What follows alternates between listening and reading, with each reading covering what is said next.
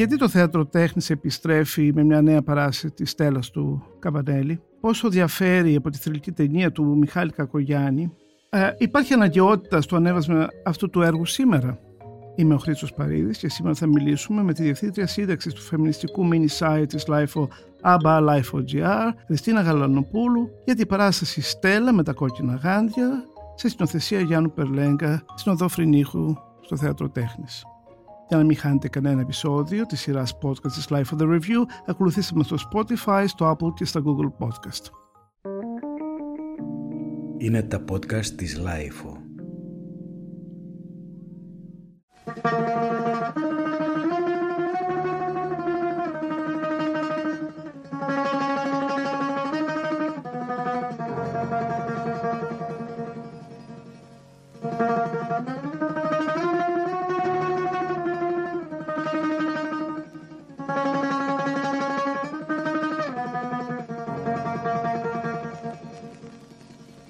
Χριστίνα, γεια σου. Γεια σου Χρήστο, γεια σε όλες, όλους και όλα. Είδαμε λοιπόν την παράσταση «Η Στέλλα με τα κόκκινα γάντια», το διάσημο έργο του Ιάκωβου Κομπανέλη, το οποίο είναι διάσημο όχι ως θεατρικό βέβαια, αλλά ως ταινία. Από την ταινία του Ναι, ναι.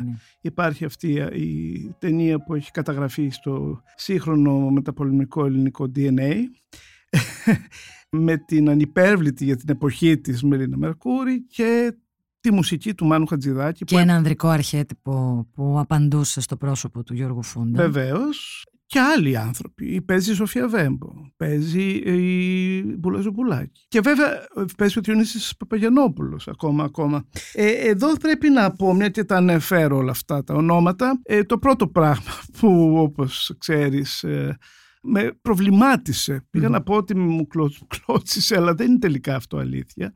Είναι η, η ταινία. Η, η μνήμη που, που δεν μπορεί να φύγει από το μυαλό μου. Την οποία φροντίζουν να την εντάξουν στο θεατρικό με το καλησπέρα σας. Ακριβώς. Η το πρώτο πράγμα που βλέπουμε οι θεατές είναι ε, ένα μεγάλο ε, ε, slide ε, από μια χαρακτηριστική σκηνή της ε, Μελίνας και του Φούντα όπου είναι μια, μια πόζα που της έχει γραπώσει το χέρι. Μήκη που τη πιάνει από τον μπράτσο. Ναι. ναι, ναι, ναι. Χρειάστηκε αρκετός χρόνος για να ξεχάσω τα πρόσωπα αυτά. Δηλαδή άρχισε να, το έργο να παίζει, να, να προχωράει και πραγματικά ε, έκανα αρκετή ώρα να πω όχι. Η Σοφία Κόκαλη δεν είναι η Βέμπο ο Γιάννης Παπαδόπουλου δεν είναι ο Λέκος Αλεξανδράκης.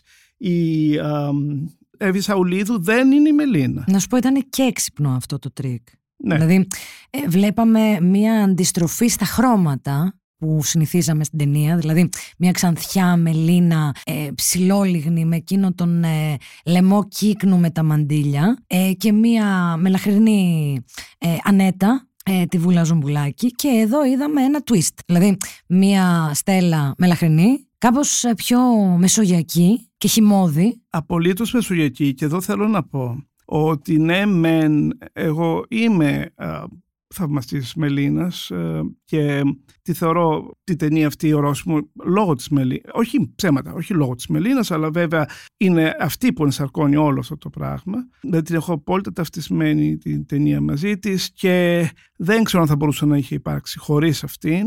Δηλαδή εκείνα τα χρόνια ο, ο Κακογιάννης είχε να επιλέξει και από άλλες ηθοποιούς. Ναι. Ε, επέλεξε τη Μελίνα, αν και μπορεί να λένε ότι ίσως ήταν και ανάθεση στον καμπανέλη της Μελίνας. Τώρα δεν ξέρω ακριβώς πώς έχει να κάνει το πράγμα.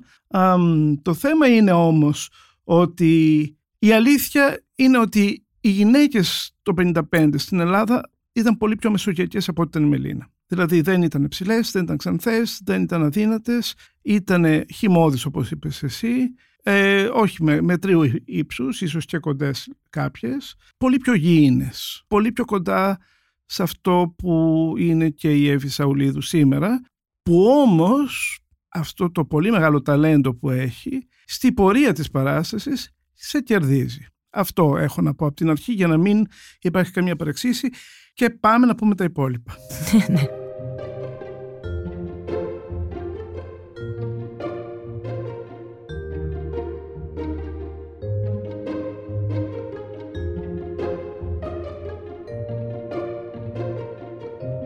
ξέρω, υπάρχουν δύο-τρία πράγματα που θα ήθελα να πούμε. Γιατί; Είναι πάντα ελπιδοφόρο το να βλέπεις ε, έργα και δραματουργούς που μπορεί στο παρελθόν ε, να είχαν μια διαφορετική ανάγνωση, να τα βλέπεις να κατεβαίνουν με τόση ευκολία στο σήμερα γιατί έχουν να επικοινωνήσουν επίκαιρα μηνύματα και η Στέλλα με τα κόκκινα γάντια είναι ένα τέτοιο έργο. Δηλαδή, νομίζω το συζητούσαμε και χθες ότι ο Καμπανέλης ενδεχομένως να ήταν αυτό που λέμε ένας πρωτοφεμινιστής. Γιατί επισημαίνει στο, στον ρου έτσι της, ε, της αφήγησής του και της πλοκής του για την ε, Στέλλα επισημαίνει κάποια πράγματα τα οποία τα συναντάμε με πολύ στενοχώρια και πολύ προβληματισμό στην μετεμφυλιακή Ελλάδα και φτάνουν μέχρι σήμερα. Ας πούμε, τον εσωτερικευμένο μισογενισμό. Αυτό το μίσος που υπάρχει μεταξύ γυναικών και συνήθως καλλιεργείται σε πατριαρχικά περιβάλλοντα και, και τροφοδοτείται και, και εμπνέεται, δηλαδή η μία να ζηλεύει την άλλη, η μία να θέλει το κακό της άλλης που το βλέπουμε ανάμεσα στη σχέση που αναπτύσσεται ανάμεσα στην Ανέτα και στην ε, Στέλλα. Και επίσης στη σχέση που αναπτύσσει η Πεθερά, να κάτι που δεν είχαμε δει στην ε, ταινία του Κακογιάννη, την ε, μητέρα του Μίλτου και τον τρόπο με τον οποίο αντιμετωπίζει την ύφη της πια, τη Στέλλα, και είναι μια καθαρά σκηνή εσωτερικευμένου μισογυνισμού όπου η προηγούμενη γενιά γυναικών έχοντας αφομοιωθεί πλήρως από, την, ε, από τις πατριαρχικές δομές και το πατριαρχικό σύστημα διοίκησης προσπαθεί να περάσει σε μια νέα ελεύθερη ανεξάρτητη γυναίκα τον τρόπο με τον οποίο η κοινωνία θα τη θεωρήσει άσπηλη μετά το γάμο και μια ενδεχόμενη εγκυμοσύνη. Θα τη θεωρήσει κυρία αν σταματήσει να κάνει μία δουλειά η οποία για την εποχή εκείνη θεωρεί το ελευθερίων ηθών. Οπότε βλέπεις όλο αυτό το, το φορετό μίσος μεταξύ των γυναικών που μας φοράει η πατριαρχία ουσιαστικά να διαχέεται σε όλο αυτό το τρομερό, σε όλη αυτή την τρομερή στοιχομηθεία που ανταλλάσσουν οι δύο γυναίκες και λες να πάρει ευχή αυτό. Υπάρχει μέχρι σήμερα, κατεβαίνει μέχρι τις μέρες μας. Πόσο μπροστά ήταν ο, ο Καμπανέλης και πόσο είχε διαβλέψει αυτό που ερχόταν και θα έμενε για καιρό στην ελληνική κοινωνία. Νομίζω βέβαια ότι στην ταινία είναι πολύ δυνατή και αυτή η σκηνή. Έχουμε μια πολύ σπουδαία ηθοποιό, την Καλογεράκου, παλιά χαρακτηρίστη του Εθνικού, που παίζει τη μάνα του Φούντα. Και η σύγκρουση με την Στέλλα Παύλα Μελίνα Μερκούρη είναι πολύ ε, εμβληματική απολύτως. Εδώ πέρα βέβαια ακολουθείται με ένα εκπληκτικό κρεσέντο της ε, Σαουλίδου λίγο μετά ε, που είναι ίσως και το, η κορυφαία στιγμή της παράστασης. Ήδη με έχει κερδίσει εμένα η παράσταση. Είχα ξεχάσει τη ταινία, ε, ευτυχώς. Είχα αρχίσει να αγαπώ αυτό που έβλεπα, γιατί μόνο αγάπη μπορούσα να νιώσω. Για, ε, για τους ηθοποιούς πάντα νιώθω αγάπη το θέατρο για μένα είναι κάτι που μόνο ζωντανά μπορεί να μου μεταδώσει ιδέες και συναισθήματα και ε, ήδη λοιπόν, ε, γιατί μιλάμε, έκανες ένα μεγάλο άλμα και πήγες προς το τέλος. Εγώ ήθελα λίγο να μιλήσουμε ε, για αυτό που είδαμε και συμφωνώ με αυτά που λες. Κοίτα να δεις, είναι η, η γενιά διανοούμενων και αγωνιστών εννοείται κυρίως αριστεράς, μεταπολεμικά και μετεμφυλιακά, που θέλει να χτίσει μια νέα Ελλάδα. Αυτό ήταν και ο Καμπανέλης από μια πλευρά ιδεολογικά άλλη, από την άλλη πλευρά ήταν και η αστή βέβαια Κακογιάννης και Μελίνα Μερκούρη, οι οποίοι και αυτοί θέλανε μια νέα Ελλάδα. Είναι η γνωστή α, παρέα του Βυζάντιου, όλη εκείνη η γενιά που μέσα της ε, έχει αγκαλιάσει Χατζηδάκη, Τσαρούχη, Ελίτη, Σεφέρι, τους πάντες. Μάλλον ο Σεφέρης είναι λίγο πιο παλιά ιστορία. Ναι. Όχι. Ναι. Απλώς είναι άνθρωποι που διαβάζουν. Ο Μακρύς που αυτοκτόνησε.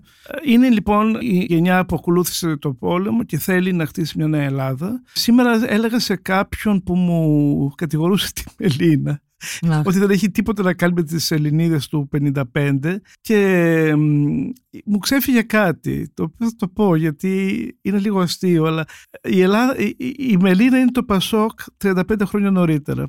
Ε, Αλήθεια είναι αυτό; Ναι, δεν το, δεν, ούτε η ίδια το ήξερε νομίζω. Η ίδια ήθελε να ζήσει πολύ ελεύθερα. Ε, ήταν, ήταν μια στέλα στη ζωή της.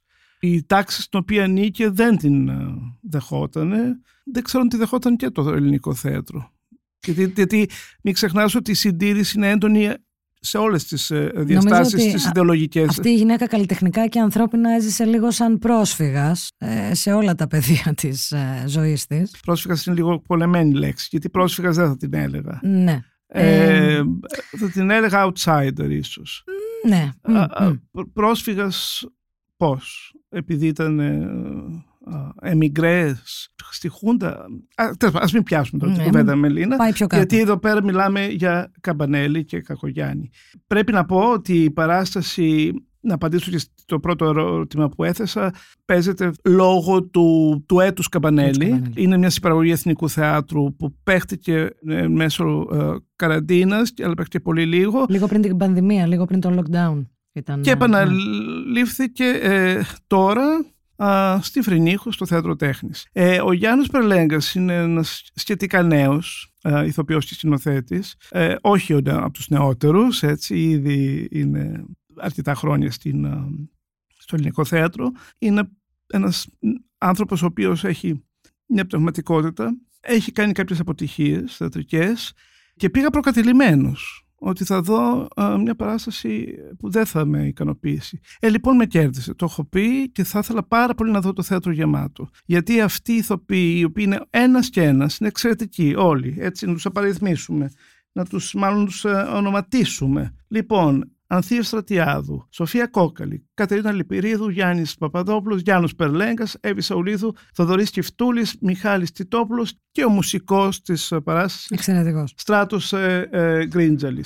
Λοιπόν, είναι εκπληκτική διανομή. Έχουν, αποδίδουν μια στέλα με τη ματιά του σήμερα, οπωσδήποτε. Ε, κάνουν κάποιες ακροβασίες που δεν με μου, δεν με κέρδισαν κάποιες σκηνοθετικές. Ναι, εντάξει, φαντάζομαι ότι είναι στο πλαίσιο της αφομοίωσης ε, και στο να κατέβει το έργο πιο πολύ στο σήμερα. Αν και δεν ναι, αλλά ξέρεις κάτι, το αφήνουν και ήδη στην πορεία. Σιγά σιγά αναγκάζονται να γίνουν ε, όλο και πιο πολύ ε, νατουραλιστές. Δηλαδή ξεκινάει με μια, Φασαρία, ναι. με μια πρωτοποριακή ε, έχεις ματιά. Πολύ, πολύ πληροφορία εκείνη την ώρα την οποία δεν ναι. ξέρεις πώς να αφομοιώσεις. Έχεις το, αυτό που σε ένα λίγο σε ενόχλησε από ό,τι ξέρω να το αναφέρουμε γιατί εγώ δεν το βρήκα τόσο αρνητικό. Τα, τις εικόνες από α, πίνακες της ναι, της Οκίφ, την Τζότζι Οκίφ.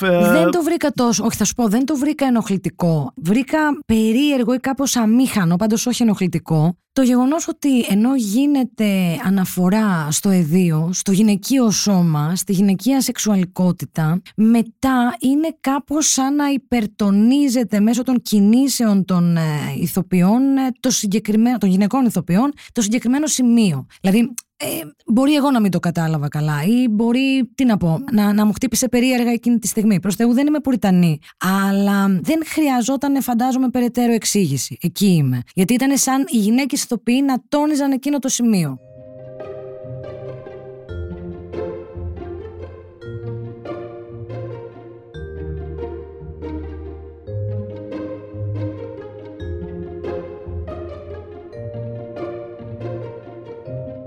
Χριστίνα μου, μήπως χρειάζεται όμως. Εκεί θα, θα πάει ένα κοινό, ε, όχι απαραίτητα τόσο εξοικειωμένο με θέματα γυναικεία όπως εσύ. Ε, λοιπόν, ο Γιάννος Περλέγκας κοινογραφικά πρόσθεσε και αυτό. Νομίζω δεν είναι. Δίνει και λίγο χρώμα ναι, στο σχετικά γκρίζο σκηνικό. αντίθετα αυτό που λίγο με, με ενόχλησε είναι ότι έχει βάλει εμβόλυμα ένα κομμάτι από Μαρτιωρή Ντυράς το οποίο το απαγγέλει περίπου η Ανθία Στρατιάδου ναι. με γυαλιά που θυμίζουν λίγο την... Νομίζω και, και οι δύο είχαμε την ίδια πορεία κάποια αντίδραση. στιγμή μήπως, ε, μήπως ε, κάπως εμβόλυμα στη, στην παράσταση υπάρχει η σωτηρία Μπέλου ε, η απεικόνηση ήταν λίγο ναι. Φαντάζομαι ότι αν ήθελε να αναφερθεί στην Μπέλου θα είχε βάλει κάτι από μπέλου περισσότερο ναι. και όχι απλώς ότι η, δηλαδή τα κοκάλινα γυαλιά πεταλούδα που φοράει η Ευστρατιάδου είναι, είναι κλασικά ε, της εποχής απλώς αυτό το διανουμενίστικο δεν κολούσε στο λαϊκό τρόπο έργο του Καμπανέλη νομίζω εν πάση περιπτώσει δεν κράτησε πάρα πολύ είναι λίγο στην εισαγωγή αυτό έχει ένα ενδιαφέρον Ε, Και ενδιαμέσως, ναι, εντάξει. ναι, Έχει... ενδιαμέσως ε, πολύ λιγότερο. Αλλά μ, το μεγάλο θέμα μάλλον είναι ότι μας λείπει η μουσική του Χατζηδάκη. Νομίζω το παρατηρήσαμε και οι δύο αυτό. και ήταν κάπως Αμήχανο. αμήχανο εκείνη τη στιγμή, αλλά Ε, ναι. Λείπει αυτή η, η θεϊκή μουσική του Χατζηδάκη που επίσης την έχουμε ταυτισμένη με, την, α, Στέλλα. με τη στέρα του Κακογιάννη. Ακόμα και η ερμηνεία της Μελίνας κάποια στιγμή είναι χάρη σε αυτό το πολύ διάσημο τραγούδι. Τραγούδι. Ε, λοιπόν, μας λείψαν αυτά. Βέβαια, ο Γιάννης Πρελέγα που έχει μια πολύ καλή σχέση με τα ρεμπέτικα, έβαλε ρεμπέτικα. Ρεμπέτικα, φαντάζομαι, της εποχής. Τα οποία κάπως ε, υπογραμμίζανε την ατμόσφαιρα. Ε, μάλλον λάθος. Δεν ήταν ατμόσφαιρα. Ήταν ένα πλαίσιο πολιτικο-κοινωνικό, ήταν σχόλιο. Ναι. Ναι, ναι, ναι. Δεν έδινε τόσο. ε, εντάξει, και λίγο ατμόσφαιρα σίγουρα, γιατί με κάποια τέτοια στοιχεία πάμε στο 55, στη δεκαετία εκείνη, το πε- του 50, αλλά μ, σίγουρα δεν είναι τόσο δυνατά όσο να, σ- να, να προσθέσουν τη γοητεία την απερίγραπτη που είχε προσφέρει η μουσική του Χατζηδάκη στην ταινία. Τη γοητεία και αυτό που είπες, το πλαίσιο, γιατί έχεις να κάνεις με ένα συγκεκριμένο τύπο αρενοπότητας, πολύ διαδεδομένο εκείνη την εποχή και δυστυχώς ε, με πολλές πολλές αναφορές ε, και στο σήμερα, ε, που δεν θα μπορούσε να εκφραστεί κάπως αλλιώς. Δηλαδή δεν θα μπορούσε να, να, να μιλήσει κάποια άλλη μουσική για έναν τύπο ανδρός σαν το Μίλτο. Ο Σωστ- οποίος σήμερα που το συζητάμε, ξέρουμε ότι είναι η χαρά της τοξικής αρενοπότητας. Εκεί, Τότε, ναι. εκείνα τα χρόνια ήταν, Παλικάρι. Ήταν το, το απόλυτο πρότυπο γιατί στη ταινία πολύ ε, εύστοχα ο Κακογιάννης τον κάνει ε, στάρ των ε, γηπέδων ε, είδαλμα για τα παιδιά, για τους νέους ότι είναι ένας πολύ γνωστός και πετυχημένος ποδοσφαιριστής του Ολυμπιακού που είναι η ομάδα του Πειραιά και κάπως υπάρχει και αυτή η αναφορά. Εδώ ε, δεν τον κάνει. Δουλεύει σε λατομία από ό,τι ναι, κατάλαβα. ναι. Είναι απλώς ένα αρσενικό Παλιά Παλιά σκο- σκοπή. παλιά Μαζί το σκοπής. είπαμε, Χριστέ μου. Λοιπόν, που πηγαίνει στα κέντρα και βέβαια θεωρεί ότι είναι και καταμάχητος ερωτικά και ρίχνει τις ελαφριές βέβαια της εποχής γιατί δεν θα παντρευόταν ποτέ μία α, Βασικά από αισθάνεται αυτές. ιδιοκτήτης, Μπράβο. όπως του αναφέρει και η Στέλλα, και είναι πόσο ιδιοκτήτες είστε πια. Πρέπει να πω εδώ πέρα, να κάνω Ναι. μια μικρή παρένθεση ότι κατά κάποιο τρόπο, μια και ε, έχω εσένα απέναντί μου και επιμένεις στο θέμα πατριαρχίας, Που δεν επιμένω. Απλώς, ε, ξέρεις, έχεις δίκιο. βρίσκω Έχεις- τι αναγνώσεις στο σήμερα. Βεβαίως. Και τα πατήματα. Και, λίγο να θα πάμε και λίγο περισσότερο σε αυτό. Σκέφτομαι ότι και ο Αλέκος είναι θύμα της πατριαρχίας κατά κάποιο τρόπο.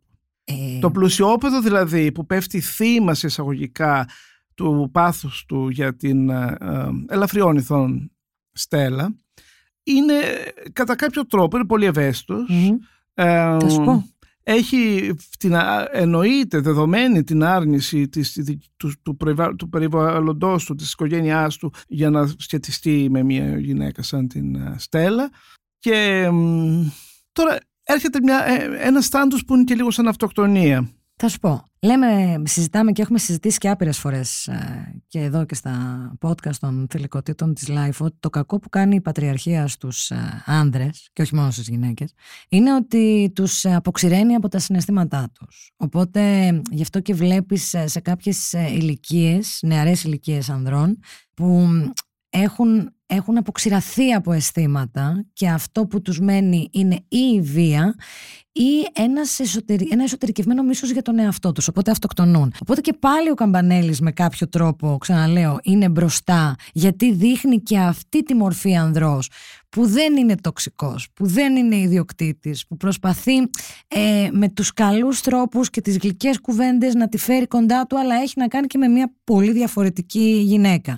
Και που στο τέλος καταραίει όταν αυτή αποφασίζει ότι θα τον εγκαταλείψει. Οπότε, ναι, και πάλι βλέπεις πόσο διορατικός ήταν σαν, σαν γραφιάς ο Καμπανέλης, γιατί αυτό το ζούμε και στην εποχή μας. Δηλαδή άνδρες οι οποίοι δεν μπορούν να εκφράσουν τον ε, συναισθηματικό τους κόσμο ή έχουν μία οδό, η οποία αυ- οδός είναι και αυτή που επιτρέπεται από τους άνδρες παλαιάς κοπής και είναι η βία. Όταν λοιπόν δεν είναι η βία, είναι η βία προς τον εαυτό. Και καταλήγει κάπως έτσι. Είτε με κατάθλιψη, είτε με αυτοκτονία κτλ. κτλ.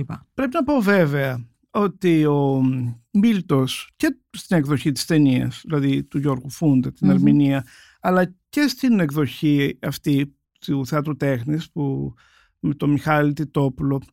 Ε, τον λες βέβαια τοξικό, αλλά νομίζω ε, θα έλεγα ότι είναι τοξικά τα πρότυπα του ίδιου. Ο ίδιος δεν είναι και τόσο ε, κακής πάστας άνθρωπος. Δηλαδή, αν μη τι άλλο, το συζητήσαμε και χθες, νομίζω ναι, Ναι. μετά την παράσταση. Στην περίφημη σκηνή που συνήθως γελάει ο κόσμος με το Στέλλα φύγε κατά ο μαχαίρι. Αχ, και δεν είναι καθόλου αστείο. Ναι, ακούγεται λίγο αστείο. Ναι, έχει γίνει καλτ. Έχει σαν- γίνει, αλλά ναι. δεν είναι αστείο. Είναι κάτι δηλαδή, περισσότερο. δεν είναι- ουσιαστικά. Δεν είναι καλτ, είναι εθνική φράση. ναι, δεν... ναι, αλλά είναι εθνική φράση από μια ταινία η οποία ουσιαστικά τι σου περιγράφει μια γυναικοκτονία. Έχεις δίκιο, αλλά κοίτα να δεις τώρα. Θεωρώ ότι της δίνει την ευκαιρία να φύγει. Αν ήταν εγκληματικός ο τοξικός Μίλτος, θα την είχε σκοτώσει χωρίς να της δώσει αυτή την ευκαιρία.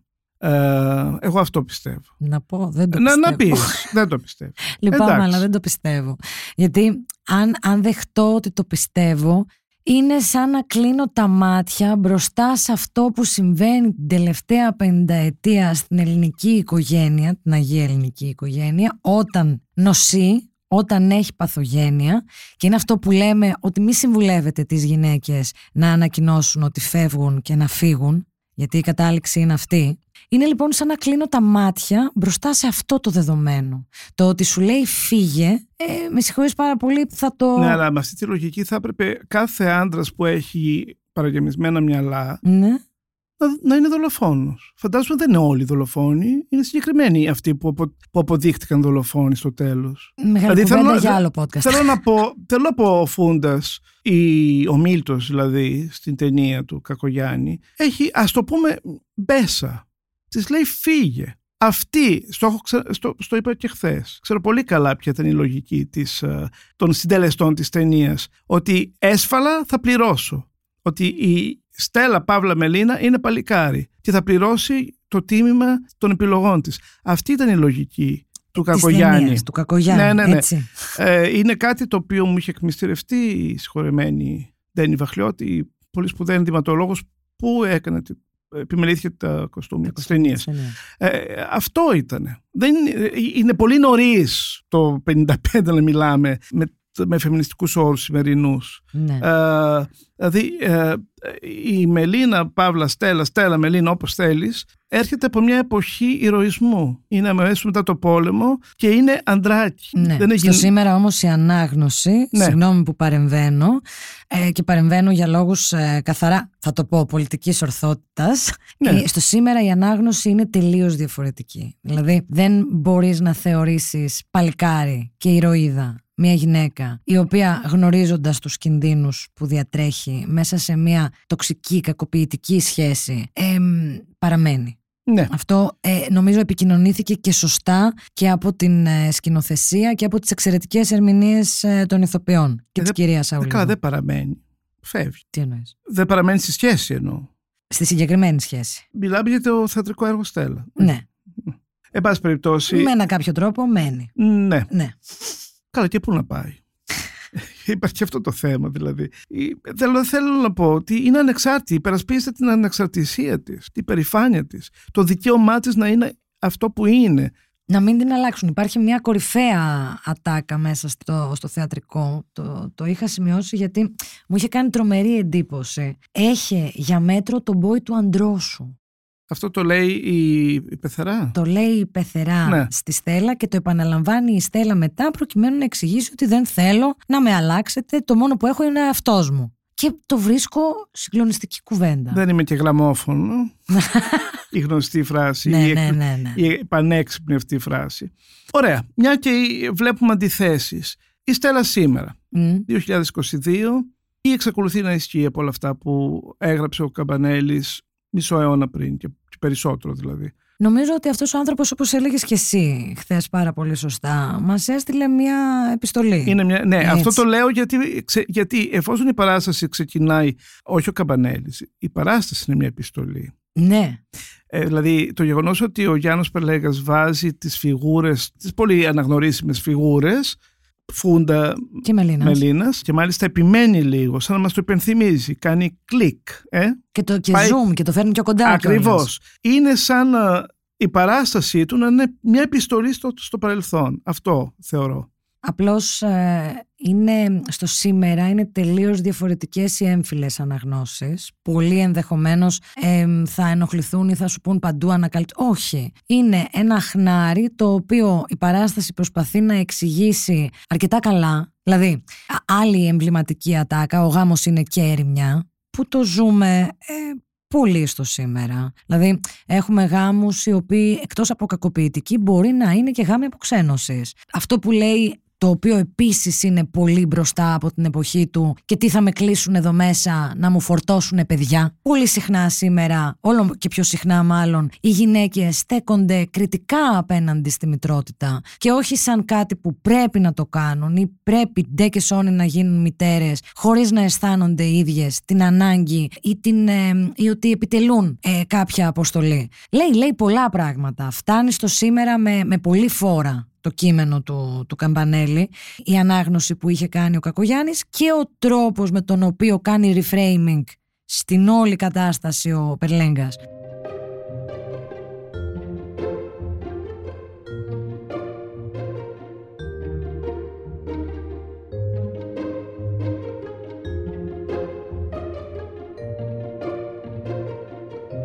Το λυπηρό πίσω από όλα αυτά ξέρεις ποιο είναι; Ποιο; Ότι η Ελλάδα έχει πράγματι ρυθμού χελώνας. Δεν έχει αλλάξει. Όχι. Έχει αλλάξει το μπαλάζ, φυσικά. Η γυναίκα είναι έξω, εργάζεται, έχει μια κυριότητα του εαυτού της. Συζητάμε για τη βία, την ενδοοικογενειακή ναι, ναι, ναι, βία που παλιά τη βάζαμε κάτω από το χαλί. Ναι. Και αλλά φαίνεται ότι είναι τόσο βαθιά ριζωμένες οι αξίες και οι αρχές του παρελθόντος που και βέβαια δεν είναι και μόνο στην Ελλάδα για να είμαστε και λίγο ναι, αλήθεια είναι αυτό. Να είμαστε εδώ είναι πιο εγκυβωτισμένοι. Είμαστε και δίπλα στη Μέση Ανατολή. Ε. Δηλαδή η Ανατολή δεν φεύγει εύκολα από τον ε, Έλληνα οι βαθιές αξίες της εκείνης πλευράς. Με κλωτσάει μέσα με αυτό που μου λες, αλλά δεν μπορώ να διαφωνήσω. Κοίτα να δεις. Ε, όχι, Όταν αυτή τη στιγμή. Συμφωνώ, συμφωνώ. Στον 21ο αιώνα σπάνε στο ξύλο στα λεωφορεία και δολοφονούν ε, στο κέντρο του, της Τεχεράνης ε, νέες γυναίκες γιατί κάνουν την επανάστασή τους, κατεβάζουν το, τη μαντήλα. Ε, τι να πω δηλαδή και δεν απέχει πολύ. Όχι, όχι, σου λέω, συμφωνώ. Ναι. Δηλαδή το, το ακούω με, με τσίμπημα στην καρδιά, αλλά δυστυχώς συμφωνώ. Εν πάση περιπτώσει, ε, θέλω να γυρίσουμε λίγο στην παρασταση Γιατί αυτή η παράσταση είναι παράξενο. Ενώ υπήρχαν αρκετά πράγματα που με ε, έκαναν να διαφωνώ, ε, με κέρδισε βήμα-βήμα. Και στο τέλος με κέρδισε και ε, ολοσχερός. Την αγάπησα.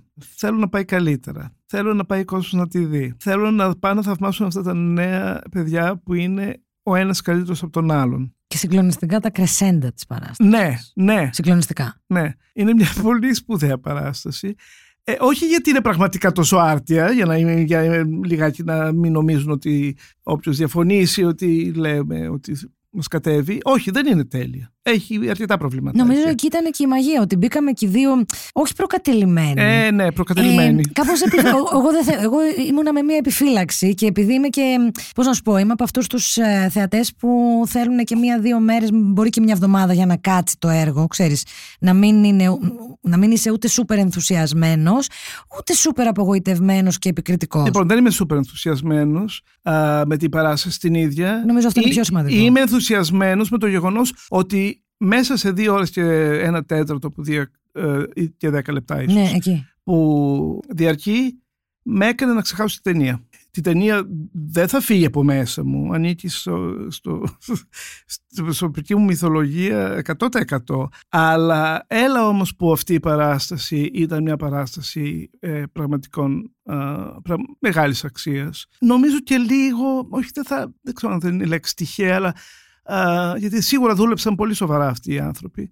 Ίσως είναι όλα αυτά που συζητάμε. Το κείμενο του Καμπανέλη που είναι πολύ γερό. Ε, το γεγονός ότι αναγνωρίζουμε όλοι ότι ψήγματα της εποχής παραμένουν και σήμερα δυνατά. Όχι μόνο ψήγματα, ε, ολόκληρο το πακέτο. Ε, θα, ναι.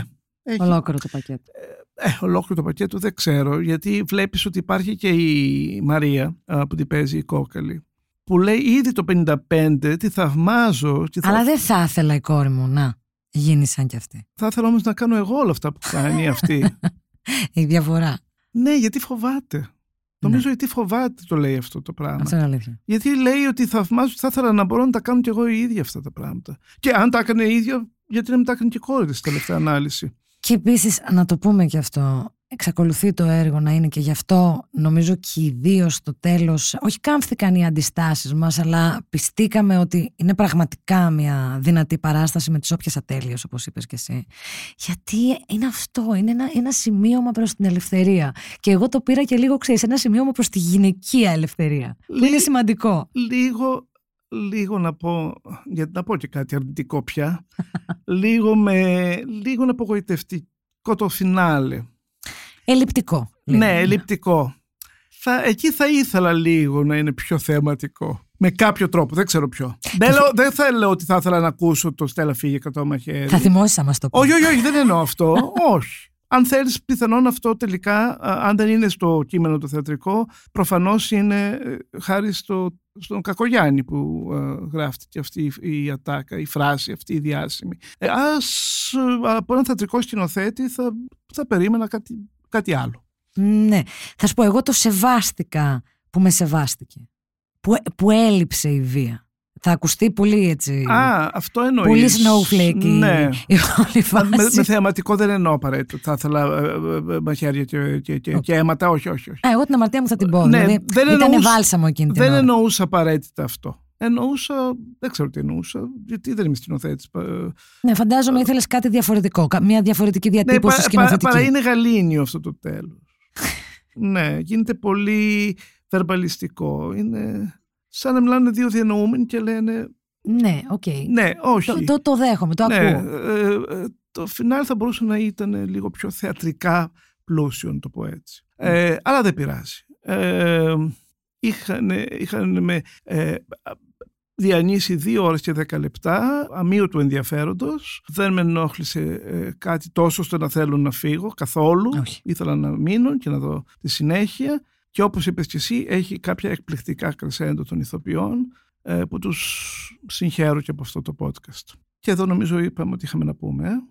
Ναι, δεν, ε, αν κάποιος θέλει να τη δει και να πάνε να τη δουν, να τη δουν με ανανεωμένο ενδιαφέρον ειλικρινά. Δηλαδή ε, αξίζει πραγματικά τον κόπο. Ευχαριστώ πολύ Χριστίνα μου. Εγώ σε ευχαριστώ Χρήστο.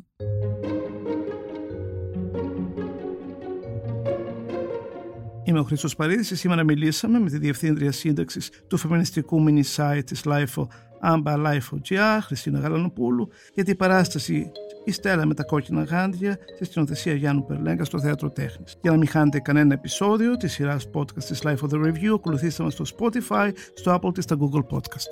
Ηχοληψία, επεξεργασία και επιμέλεια, φέδωνας χτενάς και μερόπικοκίνη. Ήταν μια παραγωγή της LIFO. Είναι τα podcast της LIFO.